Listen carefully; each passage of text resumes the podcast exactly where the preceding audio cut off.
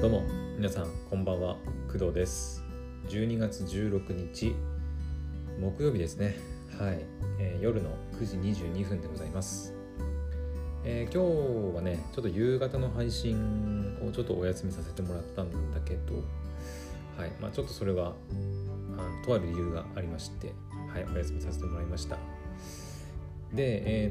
メインのねトークテーマに行く前になんですけど、夕方休んだ話はちょっとこの後お話しします。はい、ちょっと今回のメインテーマのお話とも、ちょっと関係あるというか、あるので、はい、ちょっと後でお話したいんですけど、その前にさ、なんていうのかな、愚痴じゃないんで、むしろ嬉しい悲鳴というかなんだけど、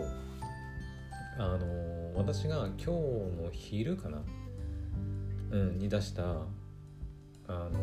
配信があるんだけど、みんなどんな年末年始にするっていう工藤の12月と1月のスケジュールっていうねタイトルで、基本的に私の12月と1月の大まかなスケジュールとか、年末年始何しようかなみたいなことについて喋った、はい、配信でもあるんですけど、なんかたまに再生回数めっちゃ回るときあるんだよね。ちょっと理由はよくわかんないんだけど、正直私の年末年始のスケジュールなんてみんなどうでもいいじゃんどうでもいいと思うんだけど、なぜかさ結構再生回数回ってるんだよね。アンカー上の数値なんだけど、34回くらい回ってるっていうか、再生されてるみたいで、なんでっていうここ最近ね、そのアニメ系の話をすると、たまになんかちょっと、はい、再生されるなんか気配がねちょっとあるんですけど、ここ最近で言うと、働く魔王様とかね、の話とか、あとなんだっけな、あとはね、プリンセスコネクト、プリンセスコネクトが来年1月から始まるよっていう話をした時とか、あと何かあったかな、ネットフリックスのね、アニメーション映画のバブルの話をした時とか、なんかね急激になんか再生されることがねたまにあるんだよ。でこれが一体何なのかがよくわかんない、そう原因がわからないっていうか、なんだろう、年末年始だから、その年末年始っていうワードに引っかかって再生されただけなのか、他にもさ、例えばその働く魔王様とかも、そのなんていうの、情報が出た時に私が配信してたからたまたま再生されただけっていう可能性もあるじゃないですか。だからなのかなと思うんだけど、年末年始っていうワードで検索する人そんなにいるかなっていう気もしてて、なんだろう、何が知りたいんだろう、年末年始の、なんだろう、年末年始過ごし方とかかな、よくわかんないんだけど、なぜかねびっくりした。ほんとついさっきまでは1回ぐらいしか再生されなくて、そんなもんかと思ってたんだけど、急になんか画面更新したら34ってなって、みたいな、そんなに俺のスケジュール気になるみたいな、よくわかんない。だって私のスケジュールなんて思わず俺って言っちゃったけど、はい、私基本的にははい、普段家ではね一人称が俺なんですけど、はい、ポッドキャストでは、はい、一応私というふうに言ってるんですけど、そこはどうでもよくて、私の、スケジュールなんてね、どうでもいいといいですよね、皆さんからしたら。なんか勝手に、アニメ見てろよとか勝手にゲームしてるって感じかもしれないんだけど、何がそんなに興味惹かれたんだろう、ちょっと謎ですね謎だね、分かんない。だから分かんないよね本当に。だからこのポッドキャストもさ、その前もなんかね、仕事終わりにとってさ、正直ろくな話もできなかったから配信するのやめちゃったっていう回もあったりしたんだけど、本当にさ何がこう巡り巡って再生されるかなんてなんかよくわかんないよね本当に。なんでこれがこんなに再生されるのとかっていうの結構あるからね。まあ一番はやっぱりラブライブかな。ちょっと謎すぎる。もうすぐ400再生くらいいくのかな。はい、まあそんな感じでクドラジオたまによくわかんない話題でなんか再生されがちなんですけど、まあ、だから私もねなんか別にそのなんだろう、再生回数を目指してとか再生回数増やしたいからこの話をしてるっていうよりはどちらかというと私が気になってる話題とか、が多いかな基本的には。私がそんなに興味ないことをなんかその時事ネタだからって言って特にね喋ったりすることはあんまりないかな。まあそのアニメのね来年入るアニメの話とかはまあ必然的になんていうのかな私が気になってることだからどうしてもその時事ネタみたいな感じにはなっちゃうんだけど、単純にその私が好きなアニメの話とかゲームの話映画の話とかをしようとするとやっぱりその新しい情報が更新されましたわあこんな感じないやみたいなキービジュアル出たやんみたいなのをまあ伝えたいみんなで共有したいからまあ配信するんですけど、まあどうしてもそういうのははいまあなんだろう一時的な時事的なものの配信になってしまうのはまあちょっとしょうがないかなとは思ってますね。他にもなんかいろいろねアニメ見て思ったこととか、まあ、喋ったりはしてるんですけど、まあ、とりあえず本当に私のね年末年始のスケジュールがなんでそんな再生されるんだろうっていうね謎は、深まるばかりですね。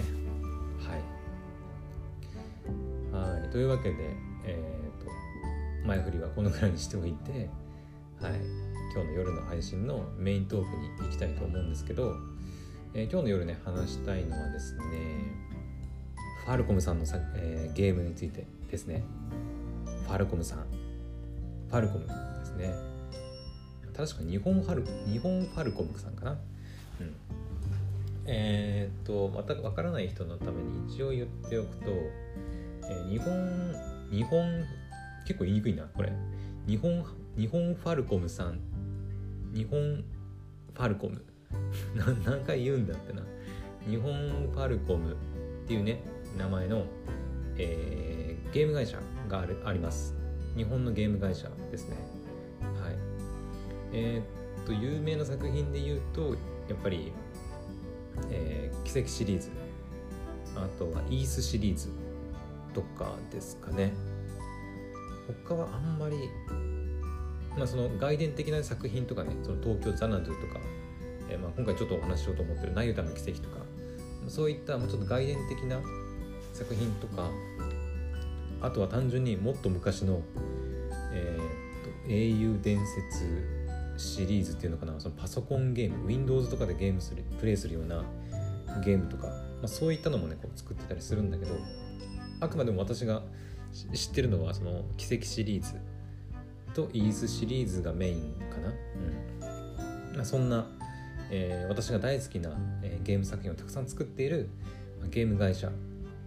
が、ファルコムさんでございます。で今日ねそのファルコムさんの、最新のゲーム作品に関する情報が、ゲーム情報が2つで待ちに待ったあるとある情報が1つ、全部で3つね、情報が解禁されましてちょっとそのことについてお話ししようかなと思います。ちょっと長くなるかな、なるべく短めにできるように頑張るんですけど、じゃあまず私の興奮度がちょっとこう低いところから高いところに持っていくような感じでいきましょうか。じゃあまず1つ目ね、まず1つ目が任天堂スイッチ用の作品でナユタの奇跡のアドアストラっていうね作品が、2022年の春に発売されることが決定しました。パチパチパチパチパチ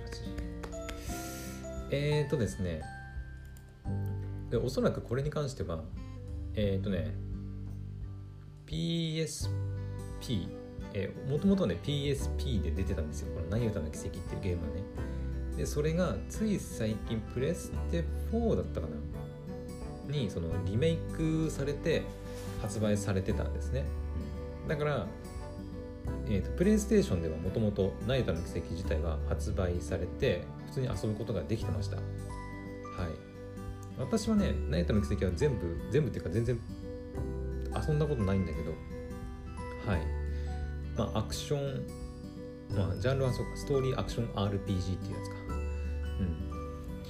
うん。でなんか今回ですね、この2022年の春に発売されるっていうのが何歌の奇跡のアドアストラっていう風に、アドアストラっていうね副題っていうかサブタイトルみたいなのがついてて、私そのなんだろう何歌の奇跡の続編とかかなって思ったんだけど、なんかね公式サイト見てみるとどうやら任天堂スイッチの移植版みたいな、違うな、なんか違うか、任天堂スイッチの移植版じゃなくて、プレイステーションの何歌の奇跡から任天堂スイッチへの移植版の、まあ、何歌の奇跡だと思います。はい、おそらくねそうだと思う。今ちょっと公式サイトのページ見てるんだけど、プレイステーションポータブルで発売された何歌の奇跡がグラフィック強化 60fps 対応、高音質化対応など大幅なグレードアップを遂げ、 Nintendo Switch 参入タイトル第1弾何歌の奇跡アドアストラとなって登場という感じなんですね。はい、だからこれまでそのプレイステーションポータブルとかプレイステーション4で、何歌の奇跡をプレイした方は別に遊ばなくても、まあなんだろう、別に内容は同じみたいなんで、はいいいかなっていう感じですね。はい、まあ、なので私のなんか興奮度も、まあ、レベル1くらいかな、あ出るんだぐらいの感覚ですね。うん、で一応気になったのはそのファルコムさんの任天堂スイッチの参入タイトルの第1弾みたいなんですよね。うん、なんか英雄伝説千の奇跡だったかなとかは確かスイッチ版出てたと思うんだけど、確かねファルコムさんの作品って別にスイッチ版が出てスイッチのゲームが出てないわけではないはずなんだけど、多分ねそのなんだろうなんだっけゲームメーカーどこだっけな、日本ファルコムさんが出してるっていうよりはファルコムさんの作ったそのゲームを他社のゲームさんが多分その権利的なものはよく分かんないけどそういうのをこう委託されて作ってる的なものだと思うんですね。うん、だから正確にはだからファルコムさんが出してるっていうことにはなってないのかなっていう感じかな。うん、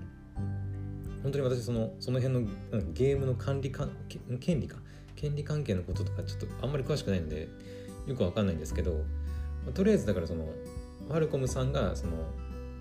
ファルコムさんとして出す任天堂スイッチのゲームタイトルとしては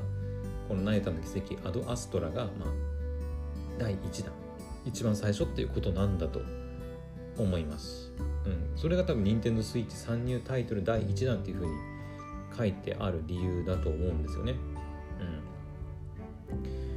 うん、まあ、今後そのファルコムさんがスイッチタイトルにどれだけ力を入れるかはちょっとわからないですけど、うんまあでもなんだろう、今までの流れからするとやっぱりプレイステーション系が優先されるのかなとはいうふうに思いますね。うん、まあちょっとこの後ね追加というか興奮度レベル2レベル3の話をするときにもちょっとはい話していくかなと思うんですけど、はい、まあ、というわけで何歌の奇跡アドアストラ、まあ任天堂スイッチ参入タイトル第1弾として来年の春ですね。まあ、春なんで何月かはまだ決まってないみたいですけど、うんまあ、4月とかぐらいなのかなに発売されるらしいんで、スイッチ持ってるんだけど何歌の奇跡遊んだことないよっていう人は、はい、ぜひ購入して遊んでみたらいいんじゃないかなと思います。はい、これがまず一つ目、まあ、私の興奮度なんか今日公開されたファルコムさんの新情報のまあ、3つね取り上げたいものがあるんだけど、その中で一番興奮度の低いレベル1の、はい、話でした。じゃあ次レベル2いこうか。レベル2はですね、英雄伝説黒の奇跡のオリジナルサウンドトラックが3月9日にようやく発売されることが決まりました。イエーイ。いやー来たね、来た、ついに来たよ。これをね私は待ってたんだよずっと。でさっきね間違えましたけど、はい、予約が開始されたということで、はい、まあクドラジでも言ってるような感想は喋ってないと思うんだけど、確かね感想は喋るって言ったけど結局喋らないで終わったかな確か。クドラジのゲームプレイしたのがね発売されてから1ヶ月ぐらいかけて、もうねとにかくやりまくったのよゲーム黒の奇跡プレイ時間125時間ぐらいかけて1周クリアしたんだけど、そんな英雄伝説シリーズの、まあ、今年出た最新作の黒の奇跡のオリジナルサウンドトラックが2022年の3月9日に発売が決まったわけでございます。来たね、来た。でメインタイトル画面で使用された象徴的な楽曲青黒き狭間の中でをはじめとして、積載の情景、メカニカルシンドローム、工房のレゾナンスなどゲーム内で使用された楽曲を収録。さらにボーナストラックとして主題歌名もなき悪夢の果てレスボーカルバージョンを収録した全85曲210分超の3枚組オリジナルサウンドトラックという風になってますね。CD 版は3400円税抜き、ダウンロード版は2917円、単曲は139円、ハイレゾ版は3148円、単曲231円という風になってますね。でしかも、定額音楽配信サービスでも、はい、提供開始予定という風になってて、そうなんですよね、ファルコムさんの、サウンドトラックってそれこそ Spotify とか YouTube Music とか、おそらく Apple Music とかでも多分ね聴けます。Amazon Music とかでも。だからわざわざねCD 買ったりとかハイレゾ版買ったりとかしなくても普通に聴けます。はい。3月9日になれば多分聴けると思います。私もね昔はあったかな。買ったことあったかな。CD ないかな、確かないかもしれないな、そういえば。なんかそのファルコムさんのサウンドトラックってさっきみたいに基本的に全部配信されるので、買わなくてええやんって思って一回も買ったことないかもしれないですね。ゲームのその特典とかについてくるミニサントラみたいなものとかは持ってたりしますけど、基本的にそのオリジナルサウンドトラックっていうものでバーンって出たものを買ったことはないかな。全部その配信サイトで聞いてます。はい。いやー黒の奇跡曲いいのよマジで。ゲーム全体の感想もね、言わなきゃダメなんだろうけど、ゲーム全体の感想としてはちょっと最後までねプレイした感想としてはちょっと消化不良な感じがねあるかな。125時間プレイしといてなんだけどさ、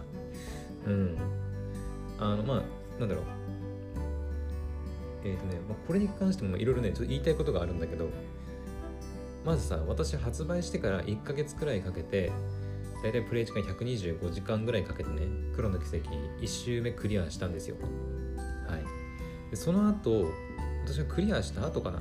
に、黒の奇跡のアップデートがあったんですね。でどうやらそのアップデートで結構いろんな変更があって、例えばねその主人公のバン・アークライドっていう、男の人のキャラクターがいるんだけど、そのキャラクターの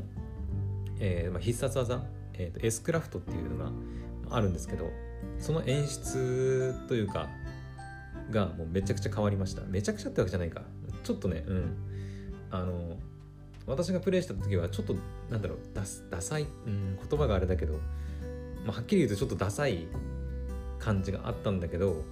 アップデートでちょっとね演出が変わってなんか普通にかっこよくなっちゃっててなんか今ねその黒の奇跡を実況されてる方とかの動画みたいねしてるんですよ。自分でプレイもして実況のやつも見たりしてるんだけど、その実況プレイされてる方のやつ見ると、あれなんか俺の時となんか演出違くねみたいな感じで全然必殺技の演出違えやんみたいなとか、他にもその演出の部分でかなり変わってるらしくて、なんていうのかな、もっとこう派手になってるっていうか、なんかなんていうのかな、もう一手間加えたような演出に、なってて、で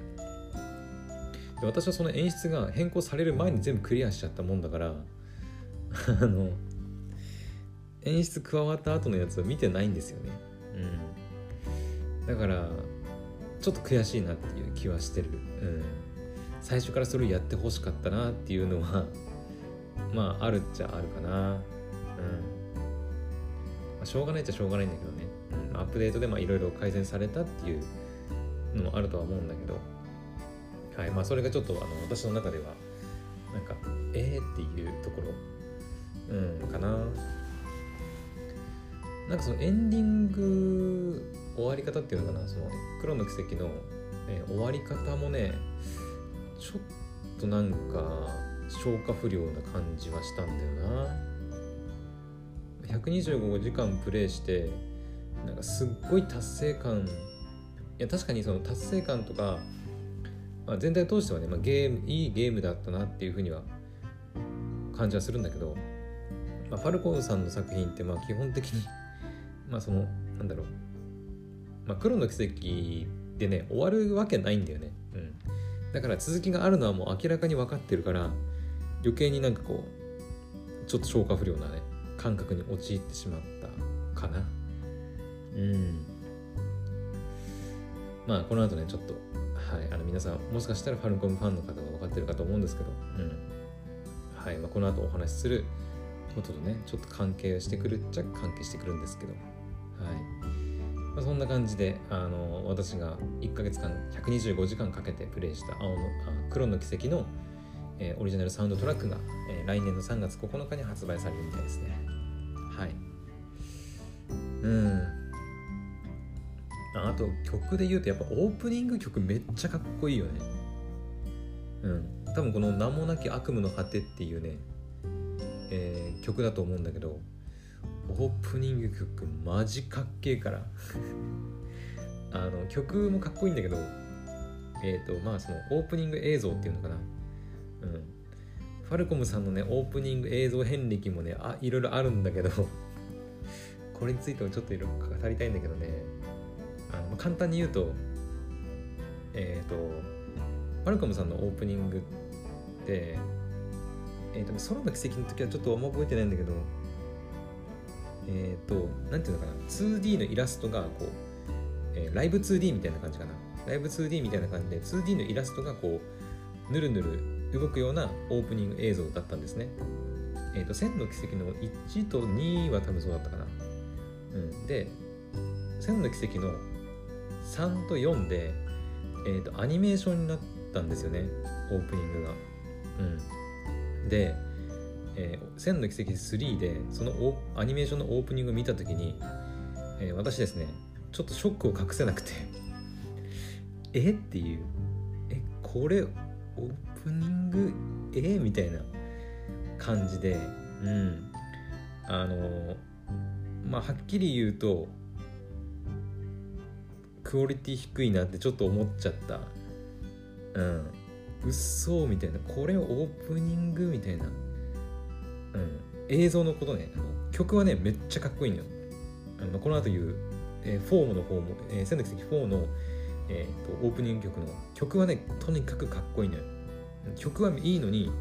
そのオープニングの映像で使われるアニメーションがとにかくなんかもうなんでこれにしたみたいな、もっといいアニメーションとかもっといいオープニング映像作れなかったみたいな風に思ってしまうくらいちょっとショックを隠せなかった、で3がそうだったから4ではなんとかしてくれるのかなと思ったんだけど、4もね、引き続きちょっとアニメーションになって、ちょっと残念だったねあれは。ゲームとしては4も3も4もめちゃくちゃ良かったし、なんだろうね、クオリティは高かったんだけど、オープニングの映像なんとかなんなかったんかなっていう感じはしちゃったね。多分ね、ネットとかで調べれば多分ね、いろいろ言ってる人はいると思うんだけど、はい。で、千の奇跡が終わって、そこから、始まりの奇跡っていうのがね、こう出まして、今回言ってるその黒の奇跡と千の奇跡4の間に当たる、お話ではあるんだけど、そのオープニングがですね、歌はね、いつも通りかっこいいんだよ。すごいよね。どの作品になってもオープニングの曲のかっこよさがね、衰えないんだよね。どの曲もマジでかっこいいの、本当に。そこだけはマジですごいと思う。で、始まりの奇跡のオープニングはまたね、変わったんだよ。3、4のアニメーションからさらにまた変わって、今度はなんていうのかな、千の奇跡とか千の奇跡からその奇跡シリーズって 3D モデルのキャラクターになったんだけど、それまでのそのゼロの奇跡、青の奇跡とか空の奇跡は、なんていうのかな、ミニキャラみたいなキャラクターがこ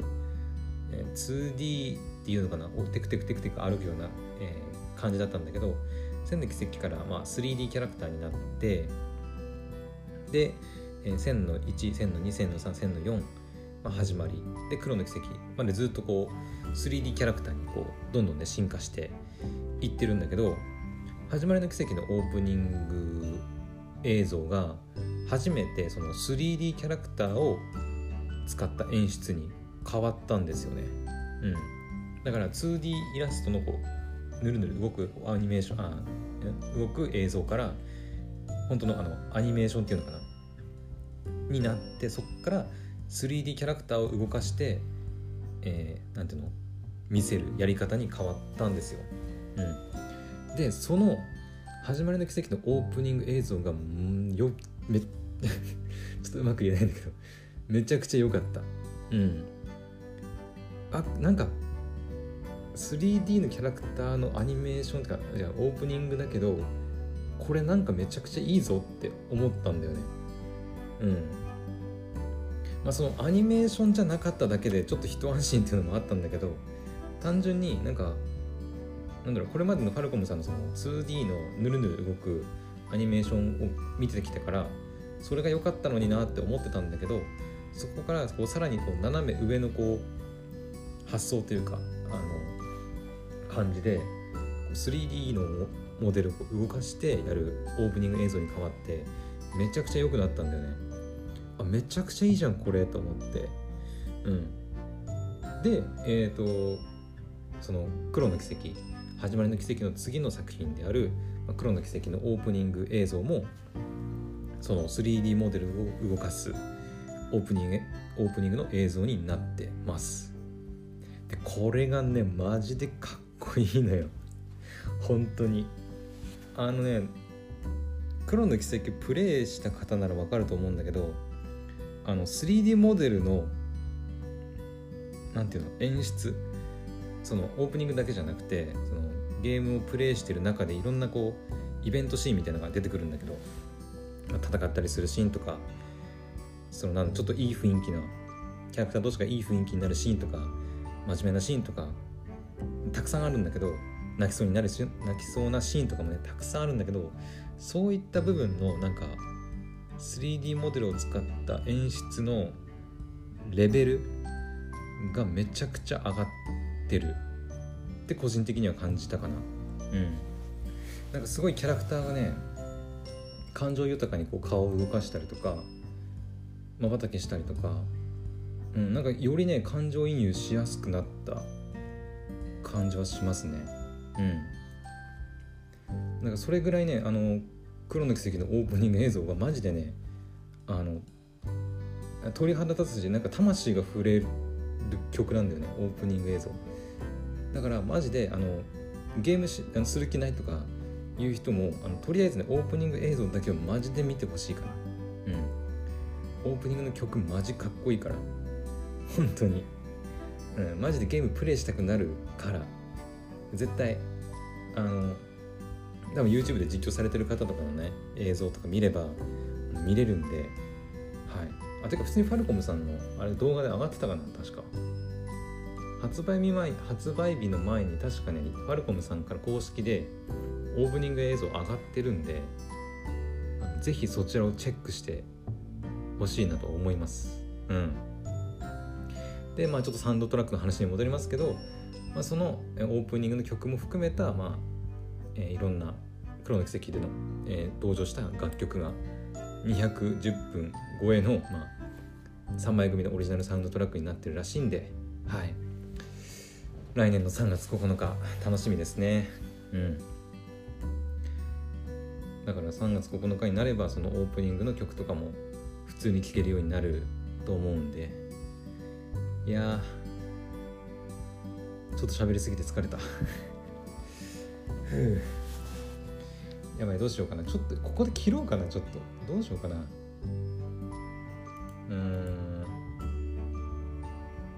ちょっと切ろうか、ここまでにしとこうか。さっきも言ったように黒の奇跡の感想まだ言えてないかったんだよね。で今日ちょっとね喋ったら、そのオープニング映像がすごい良かったとか、あとアップデートが入って演出がすごく良くなったとかっていう話ができたんだけど、ちょっとねまだ喋りたい部分とかね、